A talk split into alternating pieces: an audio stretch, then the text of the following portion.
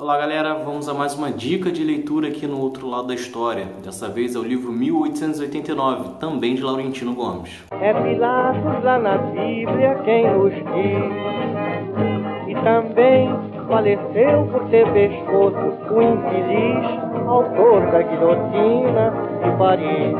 O livro 1889 ele é interessante porque ele mostra o Brasil nos últimos anos antes da proclamação da República todos os dobramentos da Guerra do Paraguai, os movimentos abolicionistas, além de todos os conflitos entre os grupos republicanos e os defensores da monarquia. Na obra você vai ver com detalhes sobre toda a vida de Dom Pedro II, de Marechal Deodoro da Fonseca, todos os grandes feitos de cada um e o que motivou a que eles estivessem em lados opostos naquele momento da história.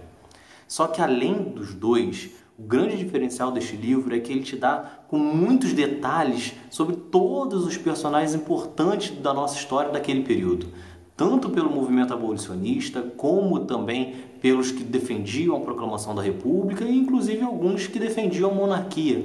Você vai ver com detalhes sobre Silva Jardim, Quintino Bocaiúva, Benjamin Constant, Luiz Gama, Joaquim Nabuco, José do Patrocínio e muitos outros. É uma boa leitura, portanto, para você conhecer novas biografias.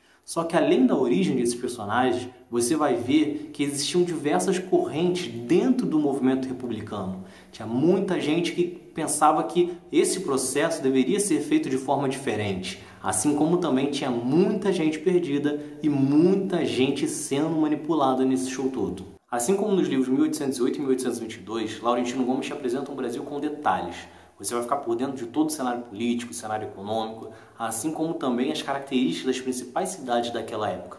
Você vai ver como que era a cabeça dos brasileiros, como que o racismo e o sexismo já dominavam o Brasil. Então é isso. Leia o livro 1889 de Laurentino Gomes. É mais uma ótima dica de leitura que o outro lado da história deixa aqui.